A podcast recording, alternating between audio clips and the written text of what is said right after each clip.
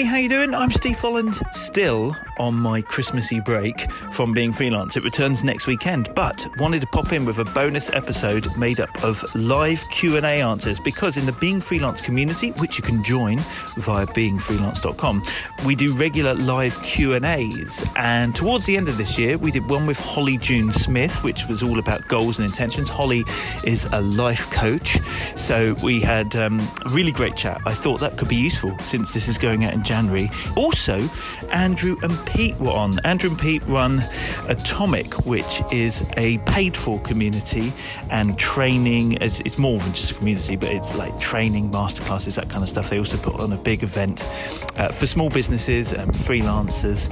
And yeah, they are the guys from Atomic. Anyway, they have loads to give as well. So I thought you'd enjoy this. It's not all of it. You can actually watch the full replays of these because they were actually done in video if you are part of the Being Freelance community. As I say, you can join that at beingfreelance.com. Hugely recommend it. They're very nice in there. Uh, but let's crack on, shall we? And start with a question with Holly. Claire says, I always seem to start the year with big goals and then get to November and find all I've done is survive. Where am I going wrong? Oh, Claire, that's such a good question. Yeah, I think that January is uh, it's a really great time to sort of sit down and put some big picture stuff in place. Um, I'm a really big I'm a really big fan of the whole not so much resolutions, but yeah, like January goal setting process. I tend to give myself all of January to figure out what it is that I want to do, rather than just sit down and do a kind of quick exercise of right, I'm going to do these things. I sort of let ideas percolate a little bit and come to me. Um, and always, every single year, Claire, I can assure you, I get to this time of year and there are things I have not even started on. So you're definitely not alone in that process. I think a lot of um, freelancers, and I, I don't know if you have kids, but especially a lot with kids, often feel that they're stuck in that kind of surviving mode. So it's very easy to feel like we've got these kind of big dreams and visions, but we're not getting any closer to them. There's a couple of things that I think are really useful to remember is that you're on your own timeline and we are always going to have something that we want to be working towards but it can be very easy especially in the age of social media to see everyone else doing their big fancy show reel type stuff but we're not seeing the surviving bit that they've done behind the scenes to get to that place. You're definitely not going to be the only person who feels like they're not making that much progress. Now is a really nice time of year i think to have a look at the goals that we set in January and the things that we wanted to achieve and look at what still feels important now. This is where I think the five year plan is a bit of a weird one because when you write something down and you feel like you have to work towards it, you don't necessarily give yourself the chance to say, actually, that's not really of interest anymore, or that's not really something that um, feels feasible. And there are a couple of big areas of my business that I laid out in January that I've let go of completely this year because just felt kind of pulled to another direction. So goals are such a subjective and personal thing. It's really important to just remember that you're doing them on your own terms. Um, and you can let stuff go and reframe them. And it's not a failure to say, I didn't achieve that. These are your goals. Anna, who asked, How long should I wait before following up on a proposal or introduction email I've sent to someone? Oh, it's like okay, dating. it's great. This What is do a you good one. The- and the answer is you should never have to wait. Okay. So wait, no, you should never have to wait. And this is why. This is like the biggest mistake everyone makes. And Victoria Fleming, I'm going to give credit to her because she taught us this one. Um, when you're sending proposals, um, she talks about holding onto the ball. Okay. So you're passing the ball backward and forth between you and the person that you're sending the proposal to. And what you never want to do is be in that position where they've got the ball and you're waiting for them to reply. Okay. Because then you're waiting constantly. Really easy to get ghosted. You start feeling like, oh, this is really awkward. Do I follow up now? Has it been too long? Has it been too soon? I don't know. So this is what you do instead. Okay.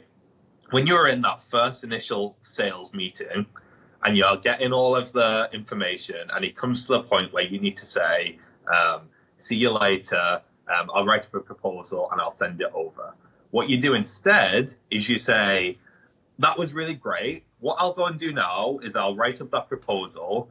do you have your calendar open? And what we'll do is we'll just book a quick 10 minute call in the diary next week and we can talk about the proposal and I can answer any questions. It's a lot easier than just going back and forth on emails because that sometimes takes forever. This works like nine out of ten times. You get the the meeting already booked in, get the meeting booked in the diary, the follow up meeting, then send the proposal, and then you're not waiting. You already have the meeting in the diary to follow up with that person to talk about the proposal. So in that meeting, that second meeting, all you're really doing is clarifying what's in the proposal, and all you're really doing is handling their objections and just saying, okay, so which option did you like best? You should always give two options in your proposals, no matter what. Yeah. Um, rather than saying, what do you think? You're asking them which option they prefer. And then they'll they'll say, oh, this one, but maybe you could do add this in, or this sounds great, let's go for that. And all you have to say is, great, let, you know, I'd love to book in the first session or the next step. Mm-hmm. Um, is there anything else holding you back before we go ahead? And then just answer all those questions if there are any. It can feel a bit awkward doing doing it at first, and we've challenged um, some of our members to do this, and they have felt a little bit awkward. But you need to spin it as a positive. So you need to say like, let's get like a follow up meeting booked in, just ten minutes on the phone even, um, because it, it'll save a ton of time. Yeah, Yeah. and as soon as it's spun in a positive way, like I'm doing this because it's better for you, then it's a lot easier. And and maybe another tip on that would be um, to not even call it a proposal. So you could call it um, again. Victoria Fleming calls it this. She's um she's a, a guest expert that we have in Atomic regularly, and she's speaking at our event Atomicon, and she's like the best sales trainer in the world. So um, credit to her. But she calls it a discussion document. It's a lot softer. So if you send over a, a proposal, it's kind of like a a yes or no scenario. Like they either want it or they don't. Like that's it. Whereas if you send over a discussion document, it sounds a lot more um, softer. And like you need a discussion, and you know you should really have that call to discuss it because it's a discussion document. Mhm. So so that's what you'd say. Like at the end of your first sales call, you'd say, "Okay, this sounds great. To confirm, this is what you've asked for." And then you do that, and then you'll say, "Okay, what I'll do is I'll put some options together, and I'll send it over in what I call a discussion document." And then we can have a chat about that and see which option's the best. It- It saves a lot of time back and forth. Do you have your calendar open and we can book that in right now? Oh, I like it. Look at that. People are saying, we've only just started, and it's all this great advice already. Um, great answer. There you go. Anna, I hope you like that. Adrian's, who says, I'm seeking some Monday motivation. I've lost a bit of my mojo and need to win some new client work. Any tips to motivate me to get out and sell myself? I hate pitching. Oh, yeah, pitching's a weird one, right? Lots of people feel this kind of funk about it.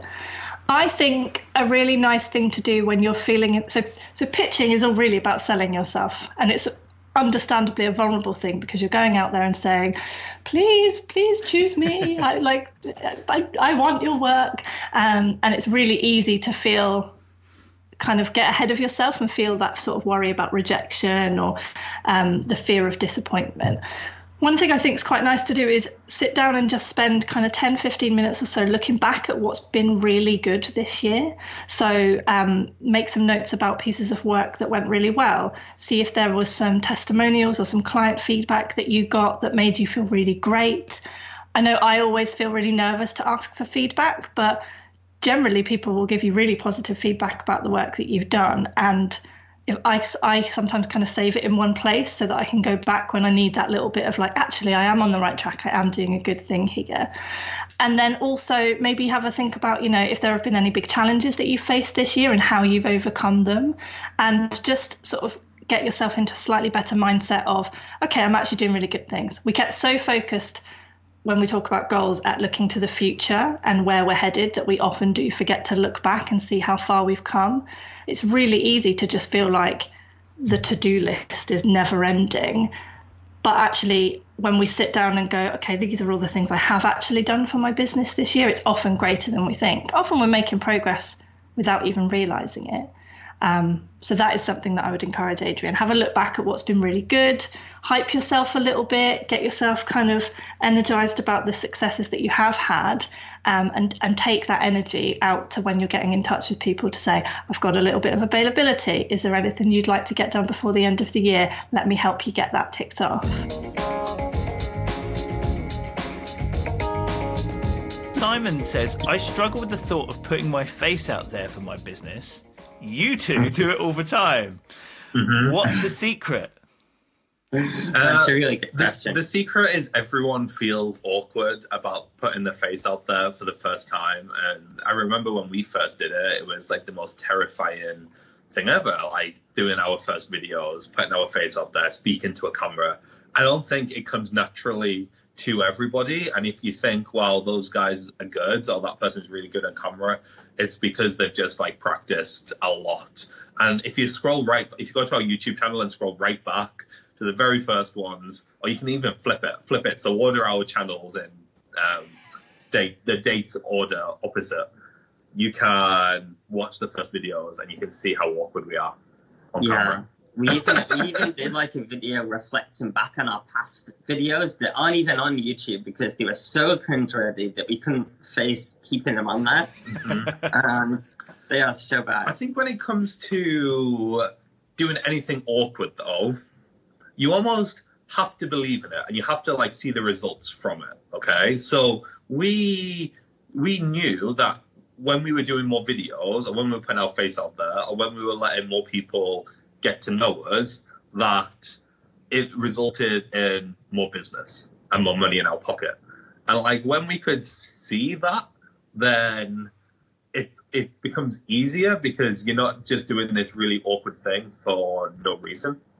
You know what I mean? So anything that's like awkward or anything that makes you feel a bit like ugh, like try to get some results from it. Like try doing like one video or try doing just one thing where your face is maybe getting out there a little bit more and seeing if it works or seeing if you get more response than when your face isn't out there.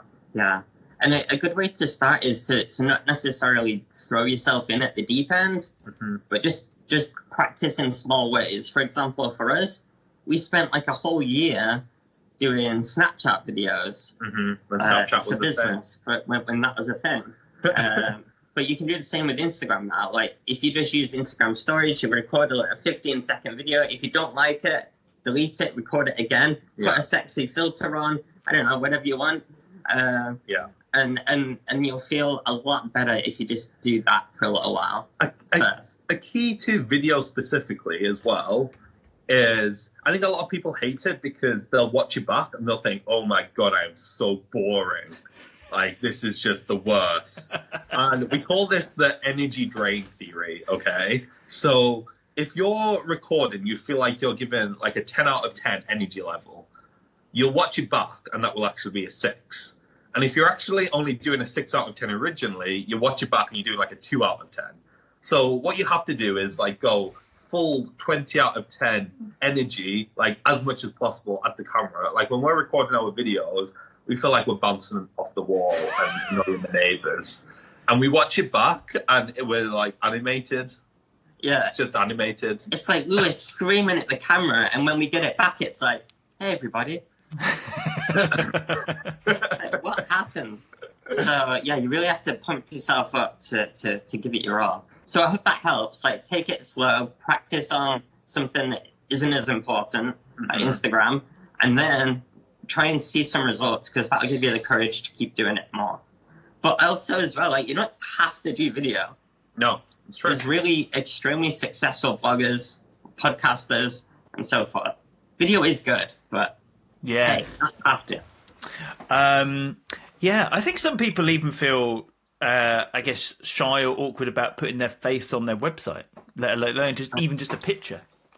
Yeah. Um, I think like a great photographer is the best way to get over that. Like if you've got a really awful picture, then maybe you don't feel so great about yourself putting that on your site. but like just get some professional photos photos done. It doesn't have to break the bank. And again, remember that like we're not putting a photo on our site to make our site look prettier. Right? We're putting our photo on our site so when people lands on land on the site, they can see the face, they can instantly trust that site more, and they're more likely to convert. Like studies have shown that. So, like, you're doing it to make more money, not because Andrew and Peter have told you to put your face on your site. um, I think it was Joe. Her her name disappeared, but I think Joe just wrote, "I practice videos in front of my cat." Mm. That's great. And that's good because cats are quite judgmental. So, like, if the cat likes it, then you are good to go. How about trying to manage those intentions when you now have to work between school holidays and 9 to 3? Also, when you have tons of things, how can you take control a little and avoid the overwhelm? So it's, it's kind of two questions in there. So the first one is about um, managing intentions on restricted time mm. scales of, of school holidays and nine till three working. Um, and also, how can you take control a little and avoid the overwhelm? I don't know who asked that question, I'm afraid, but. Um... Those are really good questions, though. Um, yeah, I think a lot of people that we know, Steve, have gone through this process recently with kids starting school, and maybe before they had nursery eight till five or eight till six, and suddenly the day is nine till three or nine till half past two, and it's quite a bit shorter. Um, and I think part of it is just being realistic about the fact that there is always going to be more to do. We get kind of stuck in this pursuit of like, I must get everything done, I must get everything ticked off. And I don't know a single small business owner out there who finishes the day or the week or the month feeling like everything has been accomplished. And I know that's not the answer that people will want to hear. But when you can kind of just lean into that a little bit and accept, okay, there's always going to be more to do, and embrace it a little bit and just focus on what you can do in the time that you have. Um, I'm a big believer in, so I have kind of two approaches to planning out my week and my day. I like to put a little bit of time aside on a Sunday night when I don't often feel like it because, you know, Sunday is just like, oh gosh, just let me go to bed. but if you can put a little bit of time ahead on a Sunday night to look at the week that's coming up and get down the things that you're already committed to, the things that you'd like to be doing, and get them into some kind of like plan for the week rather than it being, oh, Monday I've got 50 things to do. Um, in fact, I've got my one. This is what my one looks like. I've got mine split into Monday, Tuesday, Wednesday, Thursday, Friday, Saturday, days of the week, obviously. Um, and I try and pick three big goals for the week that I want to achieve. And then I'll sort of also break it down into three things for each day. So, um, what that kind of looks like practically is doing a big brain dump onto this sheet of everything that's in my head that I have to have coming up, and then looking at which things feel good to do together. Let's say I've got client emails to respond to. I'll try and batch that. So I'm kind of not just flitting between lots of different tasks, but I'm just giving half an hour or an hour to getting all of those emails done. Um, if I've got writing tasks to be doing, then I'll try and group them together and um, make sure that I'm kind of working in a space that feels really like supportive of being able to do that. So uh, maybe not coffee shops where I tend to get a bit distracted with people watching and kind of slightly overhearing other people's really loud drama conversations and then yeah, the, the, there is that classic thing of um, I'm sure you've talked about it before. That thing of like eating the frogs and getting the biggest task done and out of the way first thing, which I think is really good to kind of get you off to a good start on the day. It can feel really overwhelming to sit down at you know half past nine or whenever you manage to get to your desk and go, oh God, where do I even begin? I, I take two approaches here. I either start on the biggest thing that's going to take the most amount of time, or I give myself an hour and I try and knock off as many five minutes or less tasks as possible. Um, and sometimes those are the tasks that don't feel important, they don't feel urgent, but they're maybe like foundation building for the future. So it could be something like um, getting in touch with uh, you know, networking type stuff, getting in touch with somebody and saying, like, hey, I really love your podcast. If you're ever looking for guests to talk about this, this is something I cover. Or um, it might be, you know, uh, contacting somebody that runs events in your local area and saying, if you wanted somebody to speak about this. Yeah. Um, for me, like looking at my thing right now, five minute tasks, I've got to reply to a couple of Google reviews. It doesn't feel like an important or urgent thing, but it won't take me minutes. Um, I have got a testimonial form that I need to send out to a, a client who's recently finished. I have got a um, a book review that I'd like to write for an Instagram post. It's not really urgent. It's not really important. Nobody's waiting for me to do it, but it is something that I would like to do. Won't take me five minutes. Um, so those kind of like small tasks, if I can tick off as many of those at the start of the week, that really helps me avoid overwhelm because it frees up a lot more time later in the week. Um, and then I guess also the thing with like this whole back to school time is that I know from my own experience and from the experience of lots of parents I've talked to, this is just a weird time of year in terms of like germs and funkiness going on. And it's very easy to say, right, these are my plans for the week and these are my intentions. And for them to just be kind of like cut short when something happens that means you don't have the work time that you thought you were going to have. And I think for me, I've really struggled with um, not feeling. really just uh, angry at my kids for taking my work time away. Obviously, I love my kids, but I love my work. Um, and sometimes it's just about embracing and saying, look, let's be realistic. What is actually achievable today? Because you and I were supposed to have this call a couple of weeks ago, and then it wasn't even them that were sick that day, it was me that was sick. Uh, and I was so angry about it. Um, and I was just thinking, like, God damn nursery for giving us all these germs but you know what you have to do is just kind of you know be, take a reality check and say okay this is what i can actually get done today. And obviously on that day it wasn't going to be uh, talking to you unfortunately because it was a vomiting thing. But um, yeah take take each day by day is kind of what the, the gap between goals and intentions comes because you are going to get there but it's not going to be overnight. That's the unsexy truth about goals steve Harry, I find networking really painful. Do you have any advice for that? Uh, yes, we do. We have. I'm, I'm allowed to do a little rant here. okay, where do I start? Okay, so first of all, this isn't an attack on networking because when we first started, we grew our business from networking. Uh, we got a lot of a lot from it. Uh, we got a lot of referrals from it, and so forth. However, it gets to a certain stage in your business where you can do without it and you'll do a thousand times better without it. So, what we mean is think about it, right? You go to a networking event, you'll pay, I don't know, £15 for the networking event. It'll take you 20 minutes, half an hour to get there in the morning and get you know, another 20 minutes to get back. You spend two hours there. You spend another half an hour talking to your friend at the end. You've maybe talked to about five people or three people in depth, but let's face it, to be honest, you only met one new person and you, you talk to your friends most of the time, which is all great. It's building relationships. You get home, you're a little bit tired because you've had to smile and put on a fake smile for like two hours, and you've, you've eaten like a really carb heavy breakfast. You get home and it's like your day is kind of gone a little bit. You're a little bit knackered. So, if not, just half there. But think about what you could do in that time.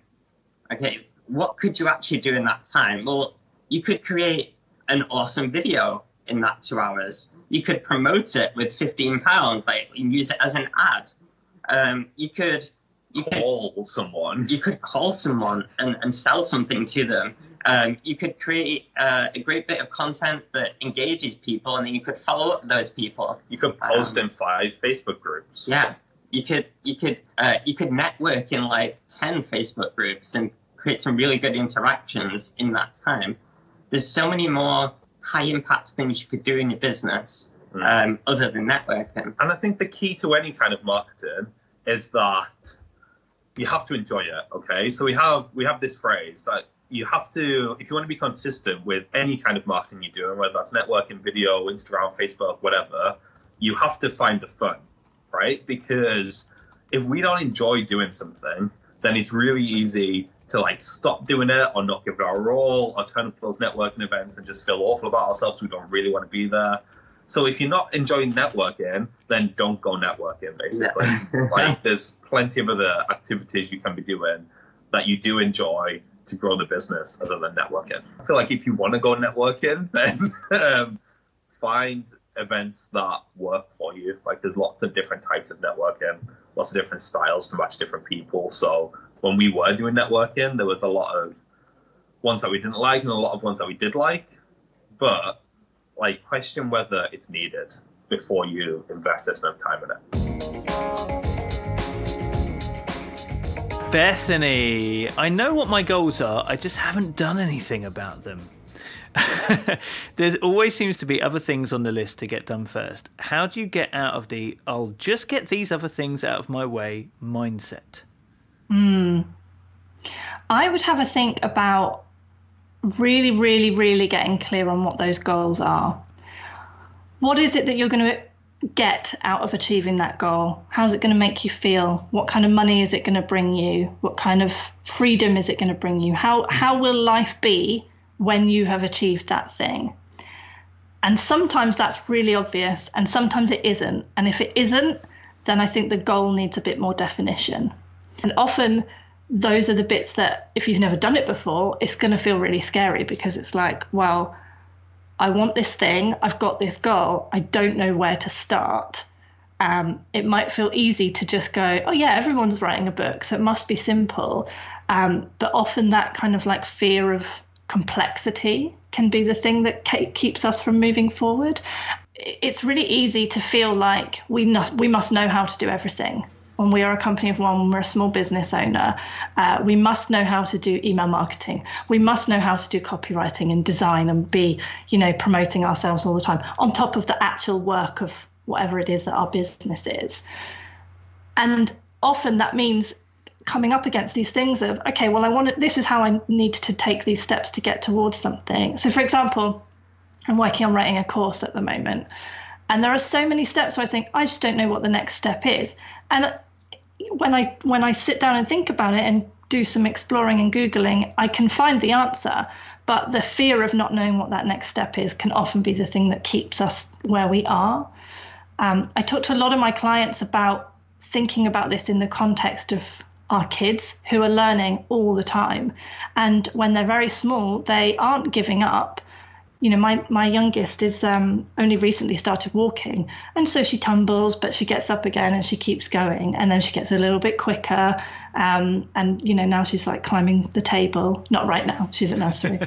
um, but it can be really, really intimidating when you don't know what that next step is, and particularly when technology is involved or something that we don't understand, or an industry like publishing that we might not understand.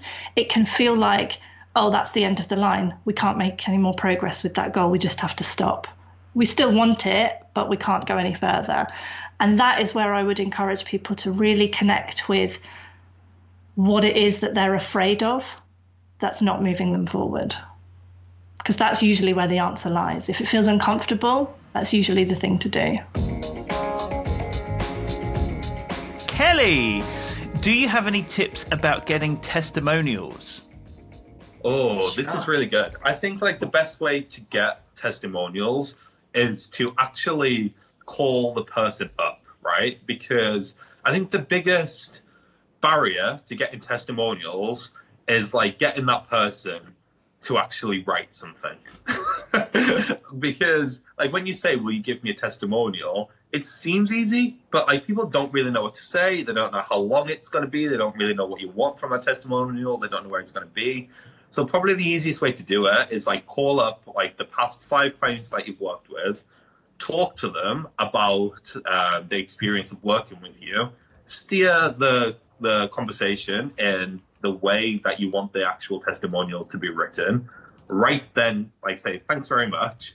I'll write it up and I'll send it over to you, and then just write up something, send it to them, and get them to confirm it. And then it's like you're doing the work, which makes it easy for them but also better for you because you can actually write what you want to get across. And it's morally fine because they've just said all that stuff on the phone.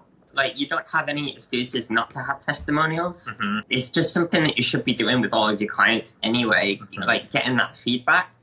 I think probably one of the biggest reasons people don't ask for testimonials is they're worried that the person they're asking isn't going to say, actually, I didn't really enjoy the service. It was a bit crap. So I don't really want to put my face to that.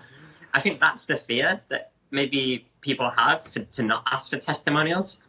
But instead, like you need to just go like you always need to go back and say, you know, how was it? Like what was the outcome? Did you get the result you were looking for? uh, and then you can feed that back into your testimonials. But that should be a good part of your customer service anyway, because if you ever want referrals, like you need to keep in touch with your customers, and Mhm. and that'll be a really good prompt. So if they say like, "Look, it was amazing, the best thing you like we've ever had," um, like, then you would say, "Well, do you know anyone else that like would benefit from this?" And by the way, can I take that as a testimonial? So you get two great outcomes from that: a referral and a testimonial and you're keeping them happy because if they say, oh, well, actually, I didn't think that service was great. Let's say, for example, you're a graphic designer and you just made them a logo and you call them up and say, like, how, how are you doing? I hope you, you, you like the logo. And they say, well, actually, we've realized that we don't like it. Actually, it was, we were never really happy with it. We just, we didn't want to say anything. Well, then you go, oh no, like, let me, let me tweak it. Like, can I help? Because if the customer's not happy, then that's your reputation down the pan um, for anyone that they talk to. Yeah. So it's Make it part of the process. make it part of the process. Yeah. I think. Yeah. I think whenever someone becomes so when so when someone becomes a customer of ours, we have the first hundred days mapped out, right? So we have the first hundred days of what it looks like being a customer, and if and that works for a membership, but that also works for like service businesses as well. Like you should have what the first hundred days looks like, and part of that should be call them up, find out if they're happy. Georgina says, I got myself an accountability buddy recently, someone who also wanted to progress their business and professional development alongside client work. We set each other monthly goals, which has really helped me get some stuff done. Still hard knowing which projects slash activities to focus on, though. So, she, so you approved the, of the accountability buddy? Yes, 100%. Accountability is great, whether it's somebody that you know in your real life or whether it's somebody that you connect with online, somebody who is, you, you know, they've got a similar kind of energy to you, they've got a similar level of motivation. It can be really hard when you're a small business owner, and we all know how lonely it can be. If you're telling your partner or your schoolgate mum friend or, you know, whoever, oh yeah, I'm trying to work on this, and they don't really get it, they can't necessarily help push you along but somebody who gets it is a really good person to find because yeah you can you can both set kind of yeah monthly intentions things that you want to work on how you're going to get a bit closer. Um, but that thing of not knowing where to focus what i would really recommend is stepping back a little bit. I, i'm such a big fan of like pens paper getting offline for a little bit and just dumping a load of stuff out of your brain and then seeing where obvious paths kind of start to fall. Sometimes, when you've got a lot of ideas, it can be really hard to know which ones to focus on first. I would say, kind of try and strip it down to two or three things and give yourself a couple of weeks or a month or as long as you feel that you can to really just focus on tasks that support those projects. Um, the other ideas, it doesn't mean that you have to say no to them forever, but we sort of need to kind of sometimes have a bit of a space from our ideas so that more they I would say that a huge amount of the work that we do happens in our minds because that's where plans sort of become fully formed or we think about um, the you know what a product launch might look like or what a new area of um, clientele might look like. And we kind of need to give ourselves the space in our brains to think about that and let that fully form before we just crack on off down a path and then think, oh, maybe I should have been doing it this way. So um, I think getting all of those ideas down on paper is a really good thing because you can kind of put them on the shelf and say, I'm going to come back to you in a few months and see how things are going. And sometimes subconsciously, without even realizing, we've kind of worked towards those. And other times you go, why on earth did I think I was going to also launch an Airbnb this year? Nikki says, do you use LinkedIn uh, for your business? Or I, guess, how can we use LinkedIn for our business? But um, yeah, do you use LinkedIn? LinkedIn is an interesting one. So we've got a rule that's called the 90-10 rule, okay? So it says spend 90% of your marketing efforts doing one thing remarkably well, 10% kind of faffing on with everything else because as small business owners, we don't have time to do everything ridiculously well. So like our ninety percent where our main focus is going is is YouTube. That's where most of our business is coming from. So LinkedIn falls into the ten percent for us. So yes, we're on it, we're using it, but it's not like our main focus. That's not to say it shouldn't be your main focus. And a lot of our members are getting great, great successes on LinkedIn. And it kind of just follows the same rules as all the social networks. So show up, create good content. Like if you're going to be using LinkedIn seriously, I would think about like how are you starting conversations on there? Like literally every single day. Like it doesn't have to take a long time. Like the networking events, you don't have to go out. You can do this in half an hour every single morning. Go on there, create a piece of content, engage with people's content, build your network on LinkedIn, and show up. So, for example, um, I don't know if you know a guy called John Espirian.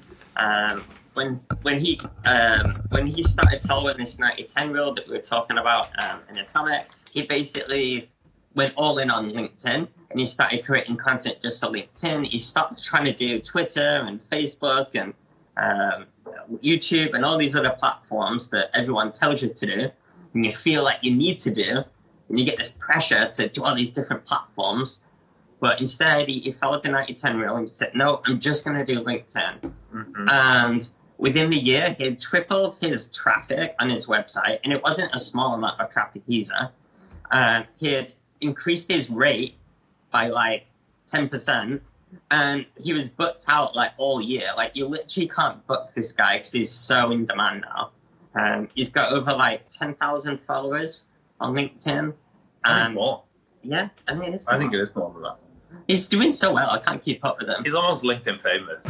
Yeah, so there we are. Um, nearly done. Uh, thank you very much to Holly June Smith and to Andrew and Pete and to everybody else who gave their time and their answers so freely in our live Q&As.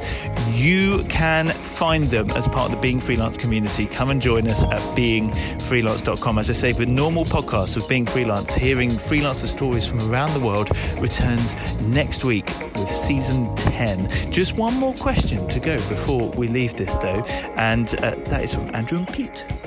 Oh, there we are, Jenna.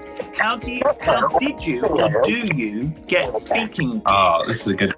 Um, so you know, here's you guys on big stages now. You fly out to the states and speak on big stages.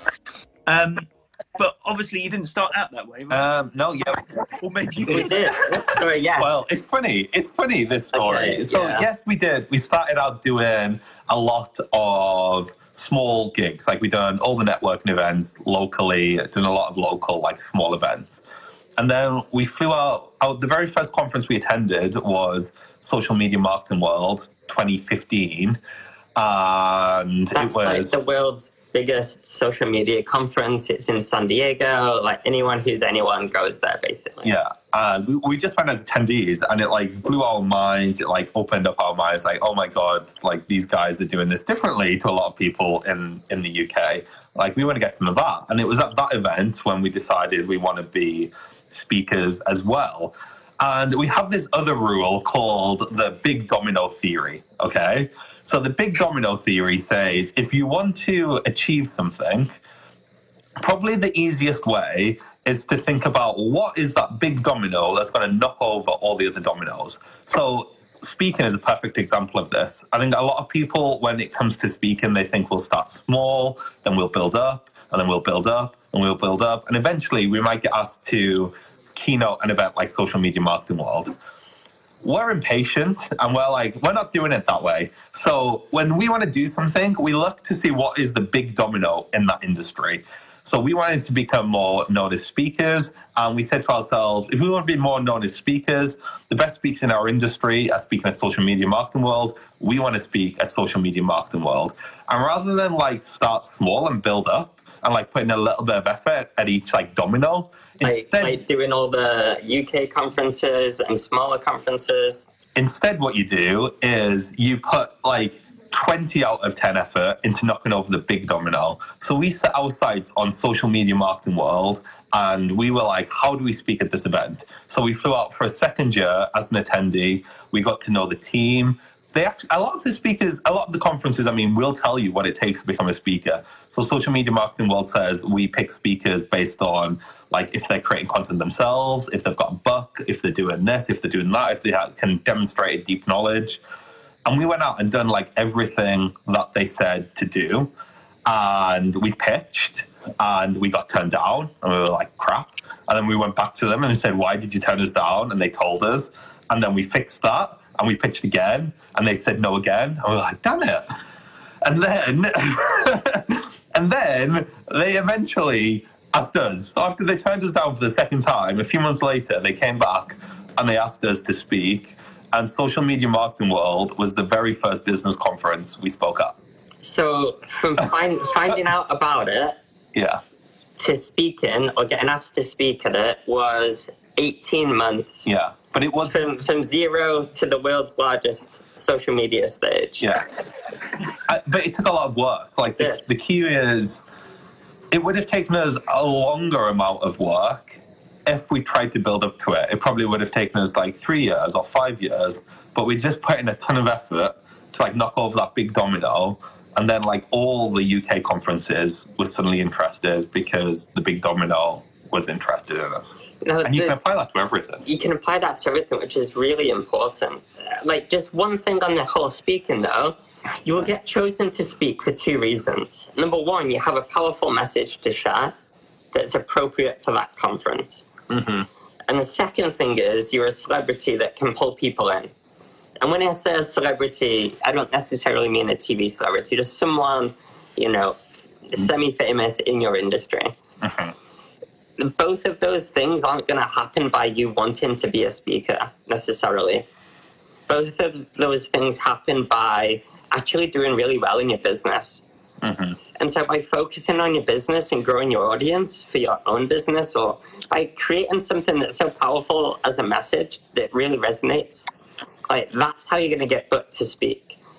And what you'll find is a lot of speaking gigs don't pay you that much unless you're a great speaker and you've been doing it for a long time. Yeah, that's a myth. So, so basically, like you might get paid like less than a thousand pounds to do a gig if you are doing really well and you've done it for a year or two. Then you might start getting a few grand, and then after five years, you might start getting like ten grand, and then twenty and thirty. But right now, you'll make more money by just Working in the business. working hard and getting some sales in. And and that's like I think people get really distracted. I think you think that speaking is gonna just give them clients on a plate and it's not. Um, and there's other ways to go about it. Speaking takes a lot of effort and time and energy, and it doesn't necessarily result in the same reward, as it were. Yeah. So, again, this is about that high impact on your business. Like, what is actually going to have that high impact um, to grow the business? And for a lot of people, they think it's speaking, but it's not. like one of the first things we teach the people that we work with is what can we stop doing because we know like freelancers small business owners the thing none of us have is more time like we are all pushed. We're all busy. We're all trying to make money actually servicing our clients. And we listen to a ton of marketers and all these marketers tell us to just do more stuff and just add more things to our to-do list. Like yes everyone needs to go to these events. Everyone needs to be on instagram be on facebook be on twitter. Everyone needs to start speaking. Everyone needs to write a book. The book is the other one. Like where we say don't write the bloody book. We've wrote two. And so we're a bit hypocritical saying this but like i don't think it it has that big of an impact i don't think it's had that big of, an impact on our business. We were going to write another one this year, and we said, no, we're not doing it. It's not going to have the highest impact on our business. And the thing you need to work out first is like what you're actually doing that you can stop to free up time to do stuff on what is working. That's always step one.